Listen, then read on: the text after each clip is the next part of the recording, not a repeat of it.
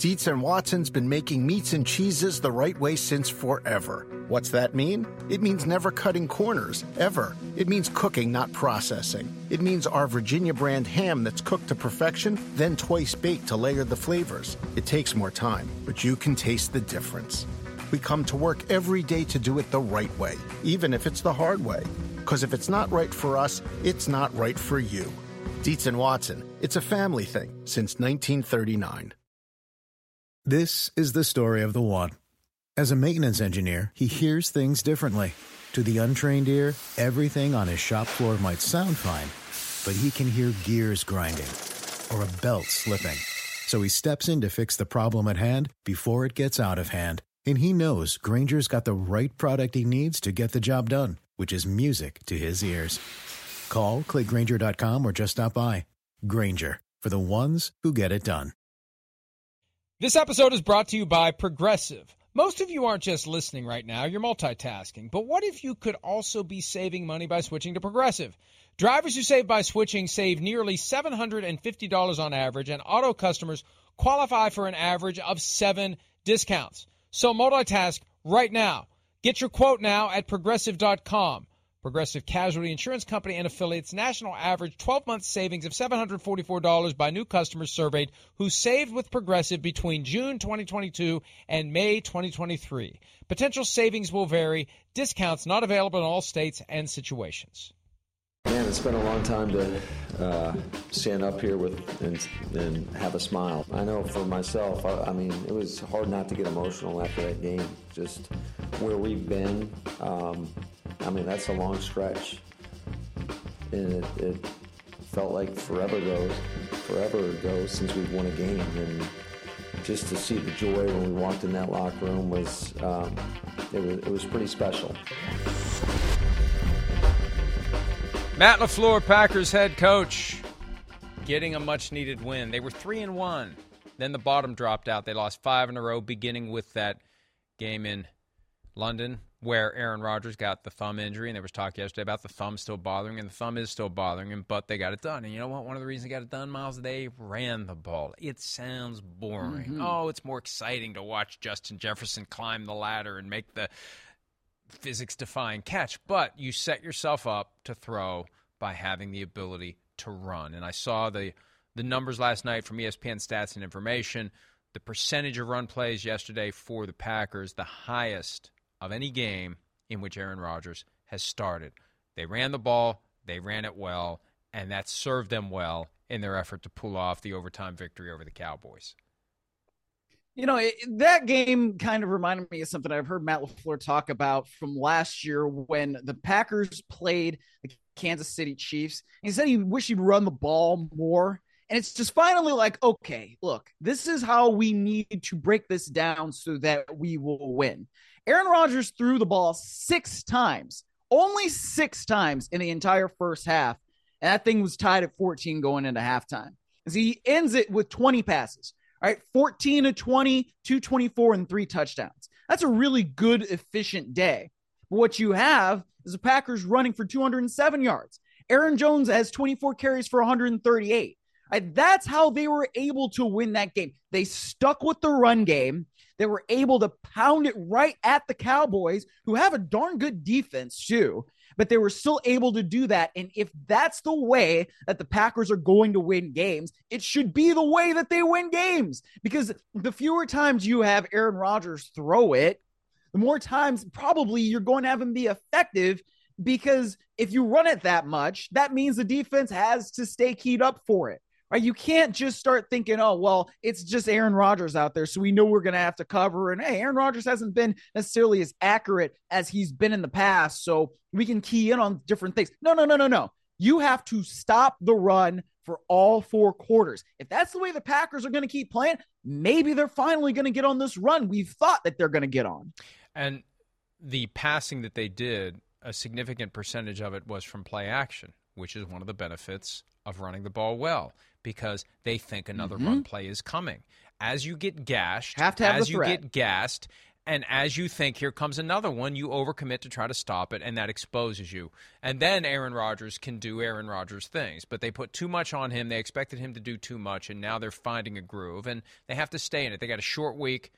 Titans coming to town. It's going to be a challenge for Aaron Rodgers to get that thumb ready to go. He typically doesn't practice on Wednesdays. He tried to practice a couple of Wednesdays ago, and he acknowledged it was a mistake. Is he going to be ready to throw and throw it well on Thursday night? Or, you know, was the plan yesterday to run and run and run influenced in large part by we don't want Aaron to throw more than he otherwise would, or as much as he otherwise would, because we have to turn around and play the Titans on Thursday night. This was a two-game combo, and that's what Aaron Rodgers said last week. We're going to learn a lot about this team the next two games, Cowboys and Titans. And we learned a lot yesterday. They dug deep, and they beat a team that was coming off of a bye. And it's always harder to beat a team coming off of a bye because they've had fourteen days to get ready for you. Let's hear from Aaron Rodgers on bouncing back after the very disappointing loss in Detroit in Week nine. Last week, uh... was definitely a low, uh, rock bottom-ish, for sure. Not in the, the depressive uh, uh, isolationism way, but more disappointment. And I felt like that that was the bottom, and it was only up from there. Um, I think a lot of the A lot of the battles that we face are between I and I, between the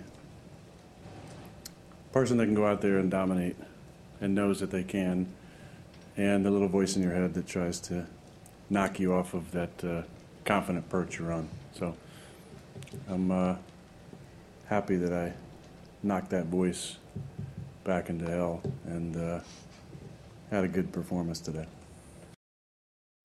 Was down last week. He was asked a question about how they they turned it around after losing to a team like the Lions, and he was quiet for thirteen seconds, head down, thirteen seconds before he responded, and it was just some of the same old cliches. Well, we, whatever, whatever. I don't even remember what he said. It was just so basic and, and non-insightful, but he didn't know what to do. He was out of carrots. He was out of sticks. He had nothing he could do to try to get this team to get going, and now they've gotten going. And the best news, beyond the fact that Aaron Jones had one hundred thirty-eight rushing yards, including a touchdown punctuated by an homage to Marshawn Lynch, for which he'll likely be fined. Christian Watson, three touchdowns. I saw that play live to Watson, and that kind of reminded me of the one that he dropped. First play from scrimmage against the Vikings after the Vikings had scored a touchdown to go up week one. Watson ends up with three of them yesterday. First rookie receiver to score three touchdowns against the Cowboys since Randy Moss Thanksgiving of nineteen ninety-eight. Well, he almost had four. I mean, if, if he doesn't stop running on that one go route, because Aaron Rodgers lays the ball out there for him, he might have had a fourth one. And he was able to respond from that really well. But, I mean, this is now, I think, you're seeing Aaron Rodgers get trust in Christian Watson. And it's kind of a shame that it's taken this long into the season for us to see that. Well, or for but, him to do it. I mean, well, when you don't show, hey, when you don't show up for the surprise. when you don't show up for the offseason program, you come, when you, you don't, when, before I when you don't that, gather. Yeah. Well, I want, I want to be the butthole in this one because I've been it all year. When okay. you don't show up for the offseason program, even though they're paying you fifty million dollars a year, when you don't gather your receivers and pay for their plane fare and put them up at a mansion somewhere wherever Aaron Rodgers lives in the offseason. When you don't do that and bring everybody together and get everybody comfortable, and they're all freaked out by you. You show up at training camp with the, did he show up with the Arthur Shelby haircut at training camp, right? And then they're all in awe of the guy. They haven't had a chance to get comfortable. It takes time to get comfortable, and now they're finally starting to get comfortable. Sorry, I wanted to be the one. I'm trying to protect you. I wanted to be the one to take the slings and arrows for being anti-Aaron Rodgers. So... I, well, I wasn't even going to be that anti-Aaron Rodgers. I mean, I just think that that's kind of like a fact of life, right? It is a fact. You know? It is a fact. The more you're around somebody, the more you're around somebody, the more comfortable you're going to be around them. So, you know, I mean, that's just, it, it's just is what it is. So now we're starting to see the results of that. You're starting to see the the chemistry come along with Watson, with guys like Sammy Watkins too. And so who knows, you know, as this thing continues, they get guys back. Randall Cobb will come back. You know, Romeo Doubs is going to come back. We'll see if this thing can keep going. But look, this is more or less what we thought we would see after they played the Bills a couple weeks ago, right? where it was like, oh, they're running the ball. Maybe they found something. They didn't necessarily find it last week against Detroit, division rival, but you play Dallas and you have that kind of game and you go into overtime and you win, and maybe actually they have found something this time. The overtime period had a mini controversy because the Cowboys were facing fourth and three. I know we need to move on to the next game, but but this is important to address the decision to uh, – oh, and by the way, the Cowboys blew a fourteen-point lead heading into the fourth quarter for the first time in franchise history. Ouch. That's wild. And what were we saying last week? That Mike McCarthy's safe. Mike McCarthy doesn't have anything to worry about. Oops. After yesterday, Sean Payton. Sean Payton, keep your phone on and keep it charged, Sean. You never know when that call is going to come. But McCarthy decided to go for it on fourth and three in overtime. They were in a spot where it would have been a, a, a longish field goal. Well, it would have been about fifty yards to go up three, and then yeah. the Packers have the ball. So they decided to go for it, and Mike McCarthy spiked the headset. Here he is after the game explaining the decision to go for it on fourth and three in overtime. We were right on the line. Going north was the wind. You know, obviously we won the toss. They they, had, they took the win. So, you know, we were right on the right on the line for the field goal. And, you know, hey, to be honest with you, I, I felt we needed to go for it. You know, I mean, we I, I called it on second down, especially the way the game was going. I mean, it was, you know, big play uh, penalty, big play penalty, big play penalty. So, um, you know, our thing was just keep playing. We had good calls, uh, you know. Um, so I'm, I'm I'm I'm fine with the decision. Obviously, I know we didn't convert, but, you know, fourth and three, um, you know, just didn't convert. Hey, pro tip, by the way, Miles, this is something I learned at about your age, and I'm going to go ahead and waste some time and say this because it's very important. People use that phrase all the time, to be honest. The better phrase is to be candid, because when you say to be honest, you're subtle, subtly implying that at other times you're just not. You're just not being honest. To be candid, I think, is what you mean. But I'm telling you, I'm telling you, it's subtle, but it's important. Anyway, that, that's my that's my big well, picture observation from that. And to be honest and candid, Mike McCarthy, who was very safe a week ago, I saw that eye roll. I got a little per- – is it peripheral if you can see what's going on below? It's not really peripheral. I don't know what it is. But I could see it. I saw it, to be honest. We got more games to talk about. And candid. I know. Um, but, uh, yeah, everybody was saying last week, Mike McCarthy's definitely safe. He's definitely safe. It's like you, you're going to find out one game at a time, and you don't know what Jerry Jones is going to do. Or when he rolls out of bed the day after the season ends in a disappointing fashion because of some coaching blunder that Mike McCarthy may make in the playoffs, like last year with that draw play that they called that they didn't properly execute. You never know what's going to happen, and Sean Payton's going to be there. He's going to be there.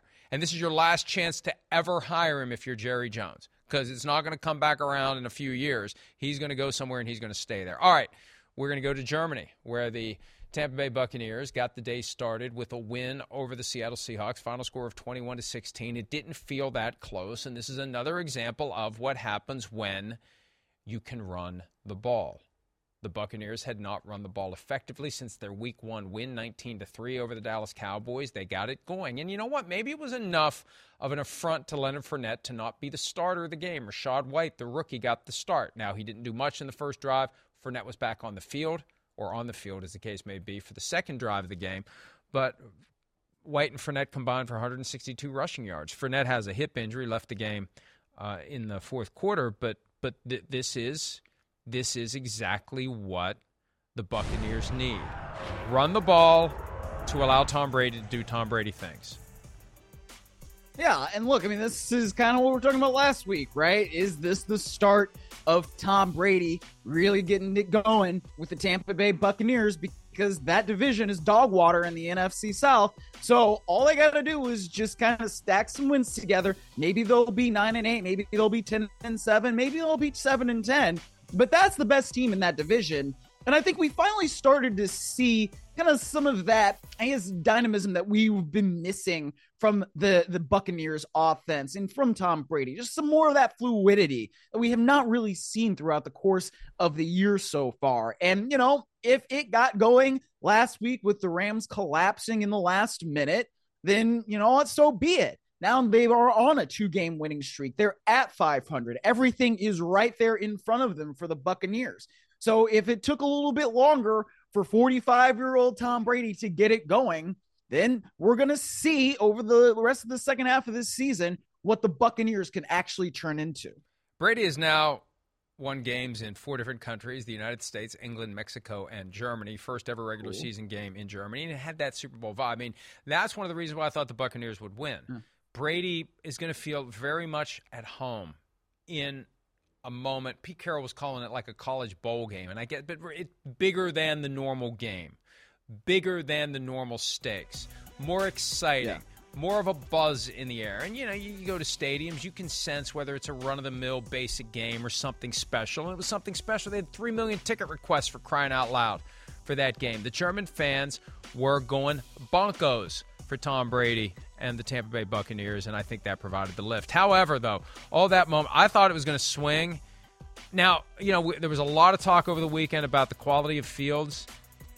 The the European grass pitches are not ideal for football. It reminded me of the Dolphins-Giants game from right. two thousand seven, the first regular season game ever played at Wembley on grass. And the pitch oh, yeah. was slick because that grass is built for one hundred seventy-five pound soccer players, not two hundred fifty pound football players who are applying different forces, and things are coming out from under their, you know, their their, their hips, and they're flipping and slipping. And do we have the Fournette interception on the uh, – they tried to set it up earlier, and they made the comment, oh, Tom Brady uh, – Leonard Fournette's taking a snap, and Tom Brady's just standing there. Well, they tried to throw it to him, oh, and it God. didn't work. And, look, he's still got that tin man without oil – vibe, uh, and and you know, he slips and falls, and then he trips Tariq Woolen, but it, yeah, he he found a way to make that play look even more ungainly than in Super Bowl fifty-two, I think it was, when he dropped the throw. Remember that one? I don't know what's worse, dropping yeah. the throw or falling down before you even get a chance to drop the throw. Look, I mean, I don't, when they ran the first play where Tom Brady was standing off to the side, my thought was the dumbest thing would be to try and run something off of that where they actually throw it to Tom Brady. Don't do that. Don't do that. I mean, I'm serious. Todd Bowles should have taken that thing as soon as he saw it off the play sheet. Do not throw it to your forty-five year old quarterback. Byron Leftwich, I expect better from you. And Tom Brady, I expect better from you too. Tell him don't throw it to me. You got to, at a certain point, you know, you got to know when to hold them, know when to fold them. All right? We fold that play. Take that play out of the playbook. Never run it again. Yeah, the rest of that lyric is know when to hold them, know when to fold them, no walk away, and know when to run. He can't run. That's the problem. He I, cannot yes. He cannot run, even when he's running. I say this all the time. I've been saying it for years. First of all, it looks like he's a guy whose skis went down the hill and he's running down with his ski boots on trying to catch the skis. Or it looks like an N F L Films John Facenda slow motion, but there's no slow motion. That's just how he moves. I don't know what they were trying to prove there, and uh, it was just not a good look. And I thought, man, maybe something is going to – Something, you know, that maybe this is the spark for the Seahawks, but they weren't able to get it done. Um, and, and it would have been extra memorable for a couple of Seahawks who played football at West Virginia University, Geno Smith and Bruce Irvin, because, to the credit, I got to give – we got to get the show on in Germany. I don't know how we would do the whole, you know, it's a different language thing. Translation thing? But they, they had the – they had Country Roads. They were singing it. They know the words. There it is. Yeah, yeah I, it was pretty incredible. Unbelievable. Did you feel and now, now I will say this. I will say this. Turnabout is fair play. I still remember the words to ninety-nine Luftballons from nineteen eighty-four. Are you familiar with ninety-nine Luftballons? Yeah. ninety-nine You give me a music question. I got it. I, yeah.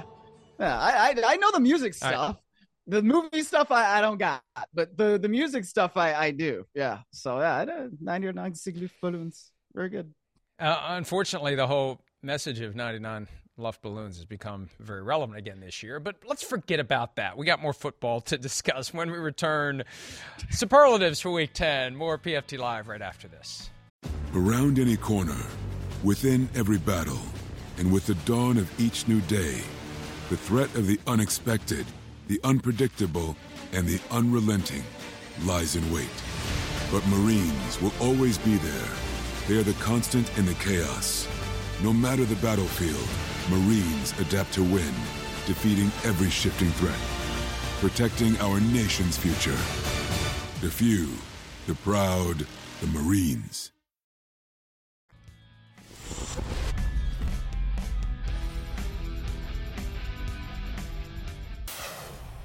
So, apparently, there is a poster that showed up at the game yesterday. The Tua receipts with all of the people who have said not so nice things about Tua.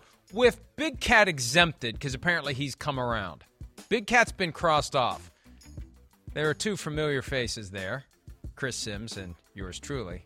We are on the Tua receipts. Subtotal tip amount due. That would be one hell of a dinner party, I will say that. But uh, I don't know that I want to get off that. I- I'm going to stay on there until he makes a big throw in a big spot. Now, Coach Garrett did point out that at Alabama, when he replaced Jalen Hurts, he made a pretty big throw in a pretty big spot. But I want to see a big throw in a big spot in an N F L game, in a playoff game, season on the line, twenty-yard out, a Jimmy G throw. I want to see a Jimmy G throw that actually works, not a, you know, a reminder that there's a limit on what the guy can do. I want to see Tua punch through that limit. I want to see him do something more than what this offense that's been constructed specifically for him allows him to do and calls upon him to do. And maybe he won't have to. Maybe they'll keep winning games exactly the way they are, and there'll never be a moment where, you know, he's got to do the what, what we saw Kirk Cousins do. And frankly, I wouldn't have thought Kirk Cousins could have done it. So there's always an opportunity for somebody to make a big throw in a big spot when you believe that they can. Anyway, uh, it's superlatives time, and I'm I'm taking your time because you want to give Tua some praise. So I'll shut up. Oh, well, I was going to say, Tua can do the Tua non-stands can be mad at you, but they should be happy with me because my first superlative this week is Super Tua because he was great yesterday against, uh, we'll call them my Cleveland Browns, because, look, I mean, the Browns defense is bad. You know, they went through the Browns defense like poo through a goose, and they had one hundred ninety-five yards rushing. But Tagovailoa, another strong game, all right? twenty-five thirty-two, two hundred eighty-five yards, three touchdowns, spread the ball around effectively. I mean, Tyreek Hill didn't have one hundred yards. Jalen Waddle didn't have one hundred yards, but they were still really, really effective. He's now thrown for ten touchdowns and no interceptions since returning from the concussion in week seven. Each of the last three games, he's had at least two hundred eighty-five yards and three touchdowns. All right, so he's been really good. All right, Mike, and you can say, oh, dude in the playoffs, dude in the playoffs. Nah, I'm just wearing a Vikings jersey over here because that's the kind of guy I am, and it was the game of the century yesterday. But Tua Tagovailoa is still playing really good football, and I am ready to acknowledge that. Hey, I'm not Cajun, first of all.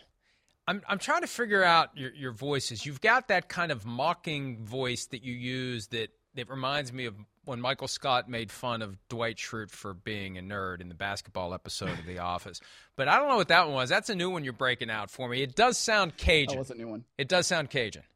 I'm not Cajun. It was, it was, it was a little uh, Coach O in there. Yeah, I guess it yeah, was. Yeah. Um. But, but look, it, Tua is doing exactly what the offense calls upon him to do, and this is why Mike McDaniel is a candidate yes. for Coach of the Year. See, this is what makes it harder yes. for Nathaniel Hackett and Josh McDaniels to stay employed.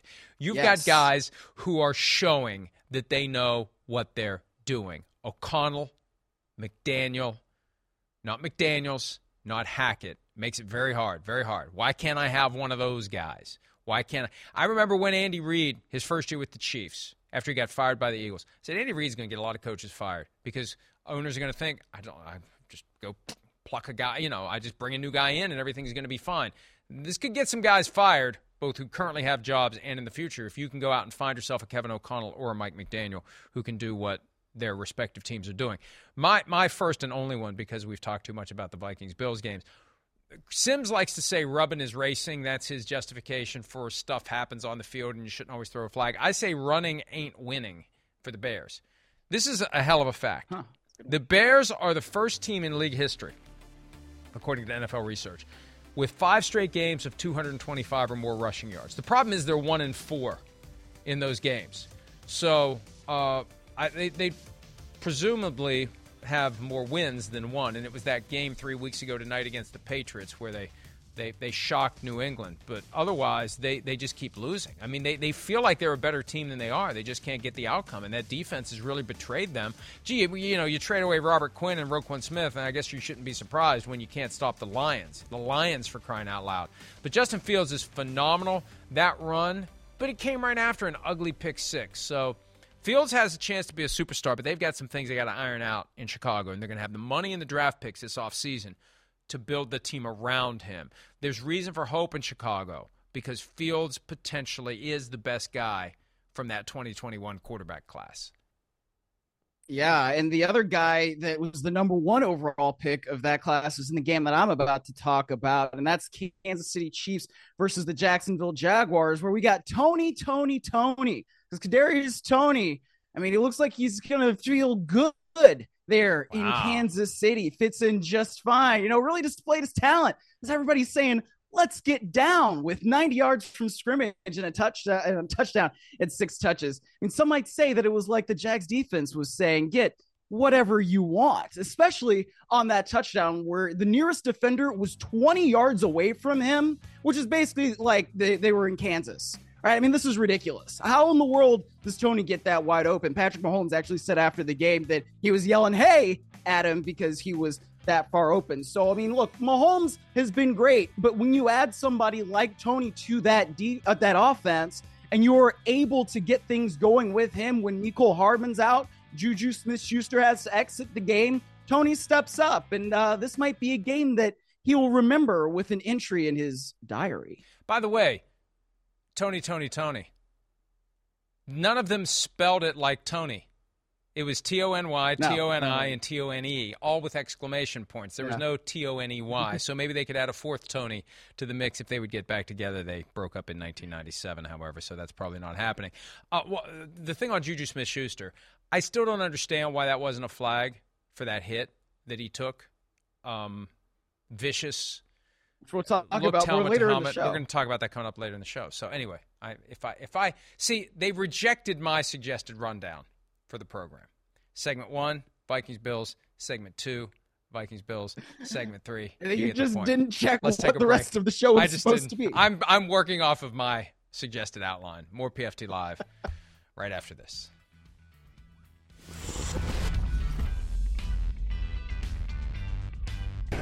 What you guys look to change in that second half? Because it did look like things were moving a little faster in that second half offensively. Yeah, I mean, definitely. We got our tempo up, and, I mean, honestly, we just stopped shooting ourselves in the foot. Let's yeah. just be honest. Yeah. Our first half wasn't very pretty besides uh, the three points. Uh, we had one good drive. Other than that, we were three and out, weren't clicking very well. I know we had a couple M As probably. So uh, that second half, I think everyone just refocused, and we're a good football team. We didn't show that very well in the first half, but the second half we came out there, defense, special teams, offense, we all played at a high level, and that's what got us the win. That's George Kittle on Sunday Night Football Final. It's available on demand on Peacock until seven p.m. Eastern. Highlights, analysis, interviews, discussion, not just the Sunday night game, of all games that were played on the tenth Sunday of the regular season. In the nightcap, the 49ers beat the Chargers twenty-two to sixteen. The 49ers saved us from the embarrassment of becoming a meme because everybody on Football Night in America picked the 49ers to win. No one was willing to take the Chargers bullet to ensure that the upset wouldn't happen. And look, the 49ers looked a little sluggish coming out of their bye. It wasn't pretty, but they ultimately got it done. They got to five and four. And, hey, Miles, If they, I said this last night, if they can keep their core players healthy, they are the most dangerous team in the N F C. Notwithstanding anything we've said about the Vikings and the Eagles, they're a team that can go on the road in January and win games. All due respect to the the shortcomings of Jimmy G, the team is good enough to even overcome the most Jimmy G of Jimmy G moments. Well, right, but I mean, you've got to have your guys healthy. You've got to get your contributors to actually contribute well. And Brandon Aiyuk had a bad first half. He dropped a touchdown, you know, and one of those other things that you need from the 49ers is him to be that guy that he can be relied upon. And so he was that, that guy in the second half, and he was able to convert some key third downs. That was huge. And you don't necessarily get the most contributions from Christian McCaffrey, but you look at that offense, and when they have Elijah Mitchell, Christian McCaffrey, and Deebo Samuel running at you like that, that's really, really hard to stop. Now, Chargers, you got to give them some credit for making those stops in the red zone as they did. And I think that's one of those big things that the 49ers are going to have to fix. How do we make sure that once we get down there, we punch that thing in? And, you know, of course, if Brandon Aiyuk doesn't drop the ball, then that's one of those things. But at the same time, I, I had a sense the entire time of that game that the 49ers were going to win it. I just felt like, man, why aren't they doing a little bit better here? You know, they get down into that zone, and it's like, yeah, you really should be winning here. But look at all the movement. Look at all the motion that they've got. You know, there's so much that this 49ers offense can do. And when you've got a mind like Kyle Shanahan, you anticipate that they're going to be able to get that thing done offensively. So I, I agree with you that they are a very dangerous team as long as they get healthy and they stay healthy. You know, it's funny. They did a thing last night for social media uh, where they asked us what our favorite touchdown celebration is. And I said my favorite is when the big lineman gets the ball to spike it, and he's really going to, like, pop it fifty feet in the air, and it just dribbles away. And there it was last night. The classic lineman, I am going to crush this. And it's just kind of – Here it is. Here it is. Yes, this is my chance. This is my chance. I'm going to... Oh, oh yeah, yeah. yeah. um, that's kind of the night for the Chargers. They fall to five and four. No points scored at all in the second half. The defense Ugh. really, really stepped up for the 49ers. fifty-two yards, no points for the Chargers. Elijah Mitchell, uh, in his return, helped helped justify the trade of... Jeff Wilson Junior had eighty-nine yards. Uh, and uh, we're going to see the Chargers again. We're going to see him again. I, I had a story. It's funny. I'll put stories in draft. I'll put the headline in that I intend to get to, and sometimes I do, and mm-hmm. sometimes I don't. And I had a story about we're going to see we're going to learn a lot about Justin Herbert the next two weeks because we got two games, standalone, primetime, Sunday night. Let's see where he is. Let's see where he's going. I don't know. Is that rib still bothering him? I don't know. But he's not, you know, going into the season, it's Mahomes Allen with Justin Herbert just like a half click below. And then yeah, you figure Burrow. out the rest of them. Right, with yeah. right. And it's Allen and Mahomes are here, but I don't know where Herbert's kind of in the scrum. Yeah, he's in the scrum. And is it and see here's the thing, it can't be him, it's got to be the coaching. That that's going to be the Chargers' position. So if they're willing to pay Sean Payton, they can they can uh, that that's a topic for another day, but I was talking well, to somebody about this last week cuz cuz the, the idea is Dean Spanos won't pay Sean Payton. Well, mm-hmm. I mean, a great coach is worth every penny. I said this a few years ago. If I have to choose between paying Jared Goff thirty-three million dollars and paying Bill Belichick twenty-three million dollars, it's Belichick one hundred out of one hundred times. I mean, if it's thirty-three million dollars for Belichick or Goff, I'm paying the thirty-three million dollars for Belichick. It's amazing coaches don't make more, and it's amazing more teams last year. You know, the Dolphins got in trouble for trying to hire Sean Payton. Hell, more teams should have been trying to hire Sean Payton last year. Well, you have a proven commodity at head coach who can come in, you pair him up with a great young quarterback, and you you you can have a team that's a consistent contender year in and year out. You're in the conversation for postseason and deep into the postseason. I know the Saints only won one Super Bowl, but once they got past the aftermath of the bounty nonsense, because everybody was doing exactly what the Saints were doing, it was a cultural issue. It wasn't a Saints issue, and the Saints got singled out for it. Once that subsided, they were a perennial playoff contender. They just kept they just kept having their hearts ripped out in new and innovative ways every postseason. Yeah, yeah. Thank you, Nikhil Ruby Coleman. Uh, so I, here's one thing that I want to say about the Chargers, and they, I was listening to the broadcast last night, and they mentioned this, that uh, Brandon Staley had talked about, oh, why aren't people talking about us? You know, we're five and three, and we've had all these injuries. That's like, whoa, whoa, whoa, whoa, whoa, man. We've seen this team play. Now, what do you mean? This is something that Jason Kelsey has talked about on the podcast he has with Travis Kelsey. And, of course, I listen to it because they're Cleveland kids and I'm a Cleveland kid. But he said you control the narrative, right? So if you're the Chargers and you keep going to games and you lose like that, right? You know, you you play the Jaguars at home and you have a terrible loss. You should have lost to the Browns because you had a terrible coaching decision, and you could have lost to the Broncos on that god awful Monday night game.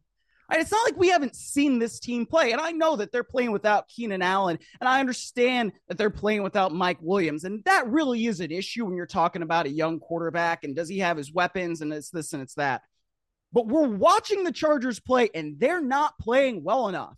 You know, you're, you're watching the Chargers play and they're trying to substitute when the, the 49ers offense is getting down toward the goal line and they're not substituting. You can't put in your goal line package there. It's day one stuff. If the offense doesn't substitute, you can't substitute. So it's like, well, why aren't they talking about us? Well, because you're not winning games in critical situations or making the plays in critical situations or making the critical coaching decisions that really elevate you to play winning football.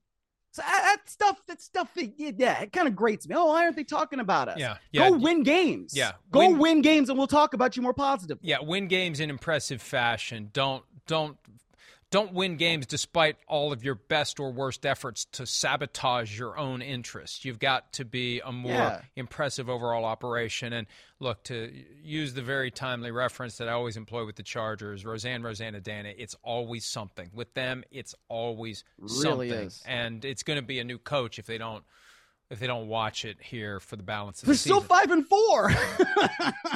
I know but, we're supposed yeah, to break. I, mean, I know we're supposed to break, but.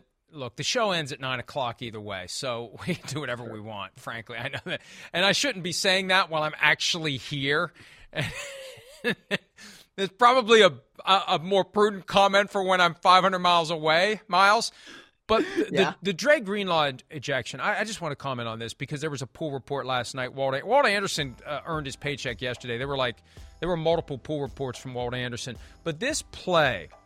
At the time, like, when I saw this, okay, um, like, what's the foul here? And if it was a running back, would have would, would, would there even have been a conversation about a foul, much less an ejection? That's what made it even more amazing. Anderson explained that this was a flagrant violation of the rule against lowering the helmet and initiating contact, and, and that would be fine if they threw that flag every time someone does that. That happens all game long. And one thing I learned back in August, apparently they fine a lot of guys for this that we don't know about because they only mm. tell us the fines when you at such a stupid. We have to ask, did you fine that? Did you fine Jalen Ramsey for taking his helmet off? No, we didn't. Okay, did you fine? Like, so we don't even – it's like we're, we're going to study film and look at every instance where it looks like somebody may have lowered their helmet to initiate contact and it wasn't flagged. Did you fine him for that? Apparently they do.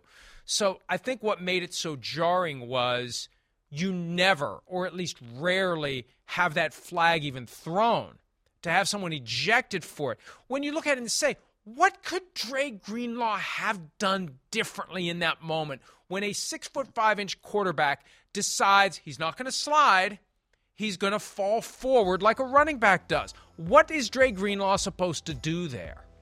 Right. It's it, to me, it looks like a football play, you know? He said that I saw the pool report. It said, well, the quarterback was down. At what point was the quarterback down before he initiates contact? Yeah, I mean, the He's knee's down, the knee's down there as he like, is. A, a split a second. Split, a, a nanosecond.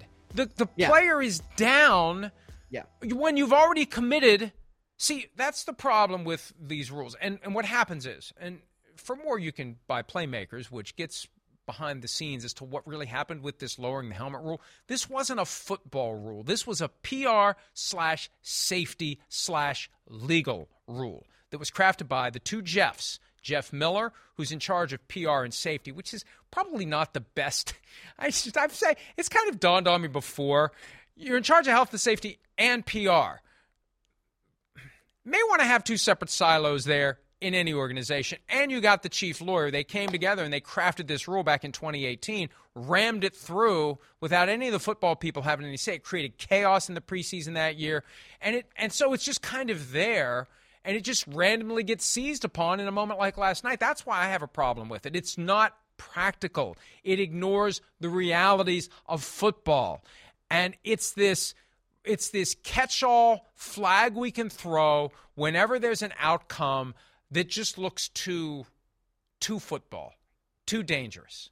Sure. Too sh- yeah. We got to do something. What are we going to do here? Well, let's just say he was lowering his helmet. They're telling me to, they're telling me yeah. to break. I mean, and since yeah. I'm not five hundred miles away, I probably should break. Listen. We got uh, more. The Jeff Saturday coaching debut. We'll talk about that when P F T Live continues right after this. We all get involved. Everybody's getting a game ball, man, because we all put it in. Everybody gets a game ball, and my favorite thing about football, Victory Monday. We'll see y'all later.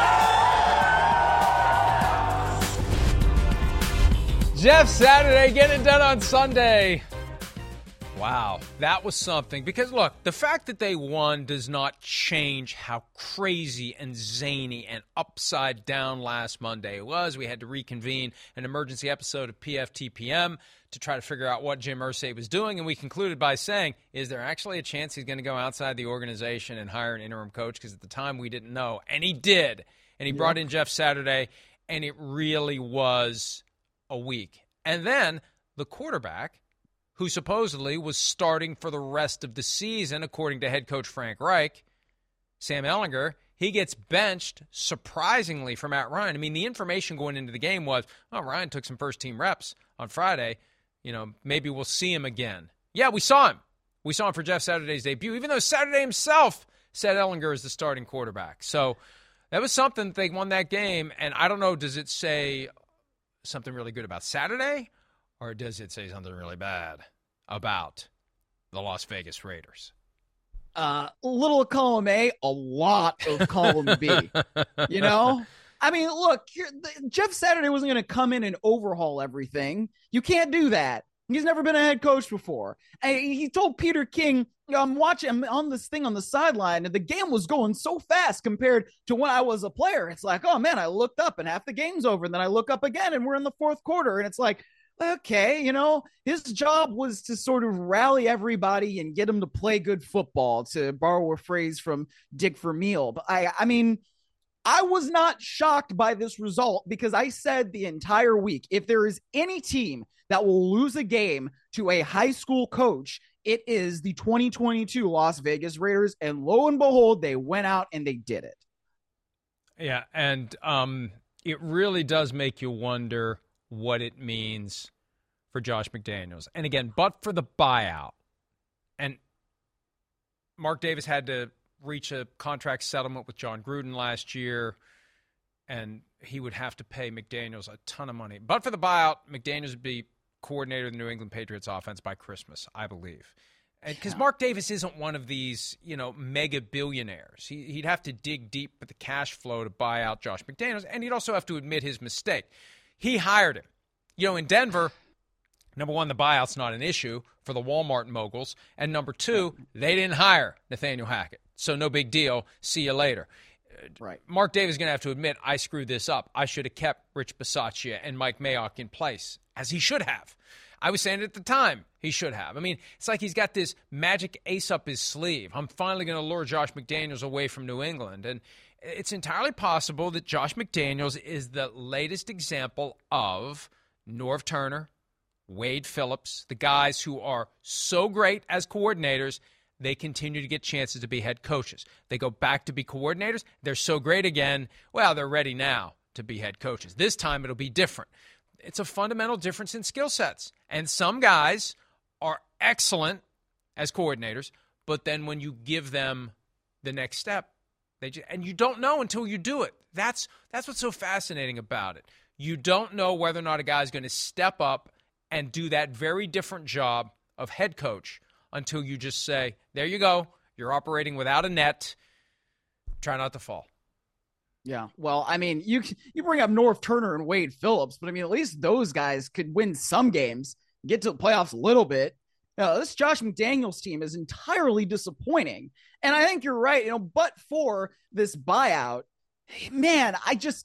But I, I, I listen to some of the things that players are saying. I'm reading things that players are saying, and I watch this football team, and it's like, I have no idea how you are going to get a group of men to buy into what it is that you're saying after you go out there and you don't have a good enough plan to beat a coach who was an E S P N N F L analyst a week ago and a play caller on offense who had never called a play before, and a quarterback who looked terrible throughout the entire season until he was replaced by a sixth-round pick from twenty twenty-one. They allowed a thirty-nine-yard run to Matt Ryan yesterday. thirty-nine yards. His career longest run was twenty yards. I mean, come on, man. I, I just, I, I don't know what's going on there, but I, I have a hard time thinking, how in the world is this going to get better? The guy calling plays for the Colts three years ago was picking up Frank Reich's dry cleaning. He was the assistant to the head coach. I mean, Sims was saying that last week. I didn't know what the assistant to the head coach did. Sims does. Goes out and gets coffee, picks up dry cleaning, whatever the head coach needs, because the head coach is fully committed to coaching the team. So there's a lot of other stuff the coach needs, and the assistant to the head coach goes and does all that stuff that the coach doesn't have time to do, which makes sense. But that's what he was doing three years ago. Credit to Parks Frazier for getting it done. Uh, no credit to the Raiders. And, you know, let's go ahead, and we got time. We're gonna we're gonna carve out not we're gonna we're gonna shut up for ninety seconds so we can hear Derek Carr talking about the situation in Las Vegas, place he's been his entire career, second-round pick in twenty fourteen. This is a low point. This is the Franchise. lowest of the low points of the Raiders. Here's Josh, not Josh McDaniels, but Derek Carr from yesterday. No, I love, I love Josh. I love the Carr. I love our coaches. Um, they've had nothing but success, you know, way more success than I've ever had, you know. And, uh, you know, I'm sorry.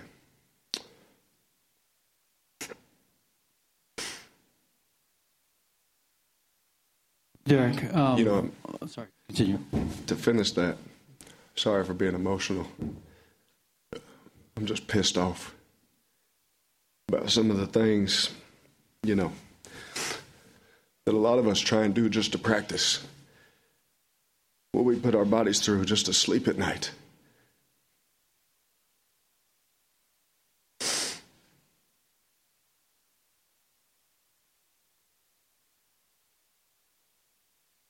And for that to be the result of all that effort pisses me off. Pisses a lot of guys off. It's hard knowing what some guys are doing. Like I said, just to practice what they're putting in their body just to sleep at night. Like just so we can be there for each other. And I wish everybody in that room felt the same way about this place. And as a leader, that pisses me off, if I'm being honest. Yeah. Nah. Honest and candid. Uh, honest, candid, blunt, everything. It, it was it was kind of an amalgamation of Al Pacino, Son of a Woman, I'm Just Getting Warmed Up, and Terrell Owens, post Cabo, Mike. That's my quarterback. That's my quarterback. Like, like kind of, I'm sorry. I don't okay, know. let me let me say this, because Look, I, I covered Derek Carr on a day-to-day basis in twenty nineteen. My condolences. I, I, I you threw me off there for a second.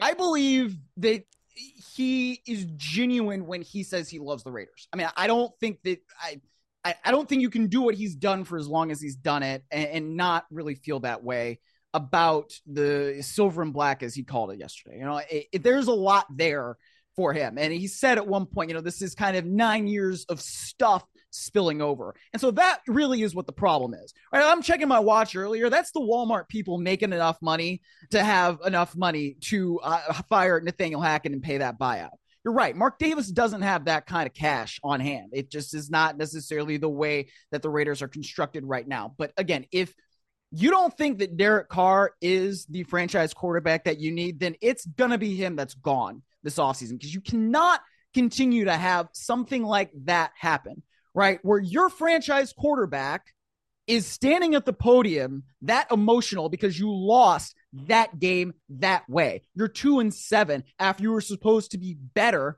because you were supposed to have upgraded things when you got rid of Rich Bisaccia and Mike Mayock after they held that team together through a, a crazy, crazy season, right? They got to the playoffs. They gave the Bengals all that they could handle. I mean, and look, now you're here. You shouldn't be here. And so there's a reason for that. And it, it's not going to keep working. It just doesn't work when your quarterback is saying that. I don't know if the emotion was real or contrived. I don't. I don't know who the intended recipient of his message was. Was it the coach? Was it teammates? At one point he says, I wish others in, in, in here felt this way.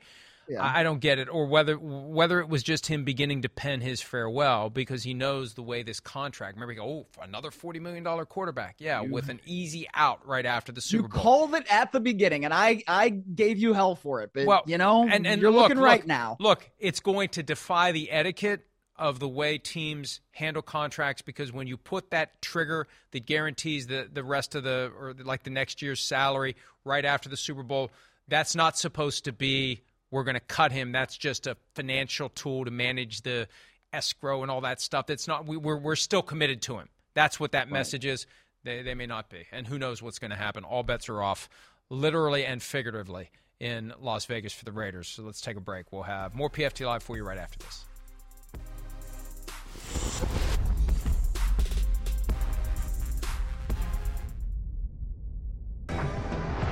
Cooper Kupp injured an ankle two weeks ago in a loss to the forty-niners. Injured it again, the same ankle fourth quarter of yesterday's loss to the Cardinals.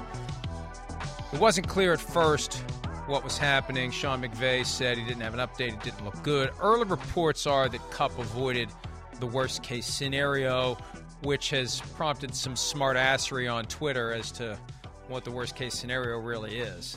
And I'm not going to I'm not going to reduce myself to the level that I've already dropped to in our text chain. I don't know what worst-case scenario is for an ankle injury. I don't know. What the Rams season is already in worst case yeah, scenario, yeah. so it, it doesn't really matter. Yeah, unfortunately. Um, but uh, uh, regardless, the, the Rams have, you know, we, you had the Rams, the Packers, and the Bucs a couple of weeks ago. They're all kind of in this, is one of them going to rise up? Is one of them going to sink? And now two of them, you know, the Bucs have won two in a row, the Packers get a win, and the Rams just keep sinking. Yeah, the, the the Rams season is effectively over. I mean, they, they had no shot yesterday with John Wolford at quarterback, which is unfortunate. But you know, it, the Rams, the problem is team construction. You don't have a backup quarterback that can win you at least one game. That's a problem. I really thought we'd see a lot more Bryce Perkins. I mean, I don't know why. As John, I don't know. I mean, John Wolford runs the offense. Is that why he's there? He does everything that's asked of him. I don't know. But you're right. He's not a guy who should be playing in an N F L game. All due respect. Congratulations on your accomplishments. I mean, I'm not, I don't want to be an ass here, but they're – You, it's pass-fail, and for Wolford, the, it's fail. That, well, it's, that's the conclusion yeah, I came to yeah. yesterday. Yeah. Um, Juju Smith-Schuster, I started to mention this earlier because I hadn't looked at the official rundown. I was relying on my rundown. But Juju Smith-Schuster suffered a concussion with a vicious hit. They threw the flag. They picked it up. They had a pool report where they said they didn't think it was helmet-to-helmet. They thought it was shoulder-to-shoulder. Well, he got concussed. And Marquez Valdes-Scantling put it very well after the game. Are they really protecting us? And he was upset. Other Chiefs players were upset. It doesn't change the outcome, Miles, but you just want to know that they're at least putting actions behind their words about how they're committed to health and safety. If that Justin Herbert play led to not only a foul, but an ejection, then that play that happened against Juju Smith-Schuster should have as well. We see makeup calls in games. I wonder if the ejection of Greenlaw was the bright, shiny object, we still care about health and safety reaction to the failure to even penalize the Cisco hit. I mean, it, it's it's all one thread. The flag was down and they picked it up. It's unacceptable. I know, but it's all. But what I'm saying is what they did yeah, last yeah. night in ejecting him was maybe to make up for the poor handling of the Juju Smith-Schuster play. We'll be back to wrap up this Monday edition of P F T Live right after this.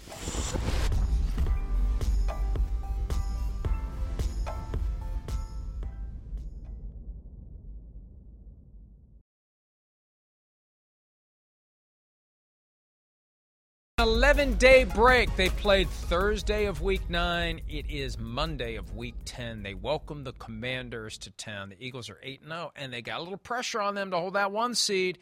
The Vikings are creeping up on them. Not that not that they really have to worry, especially tonight, Miles. Am I, do the Commanders have any chance at all tonight? Any chance? Yeah, they have a chance because it's a division rival. You know division rivals pretty well. That's true. So, That's true. Good point. You know, and it's not like Carson Wentz is coming back into the link, so that also changes things a little bit. But I picked the Eagles tonight. Will they still boo Carson Wentz even if he's not in uniform? I bet they will. Another reason yeah. to tune in tonight and tune in tomorrow for P F T Live. Thanks for some of your time. Have a great day.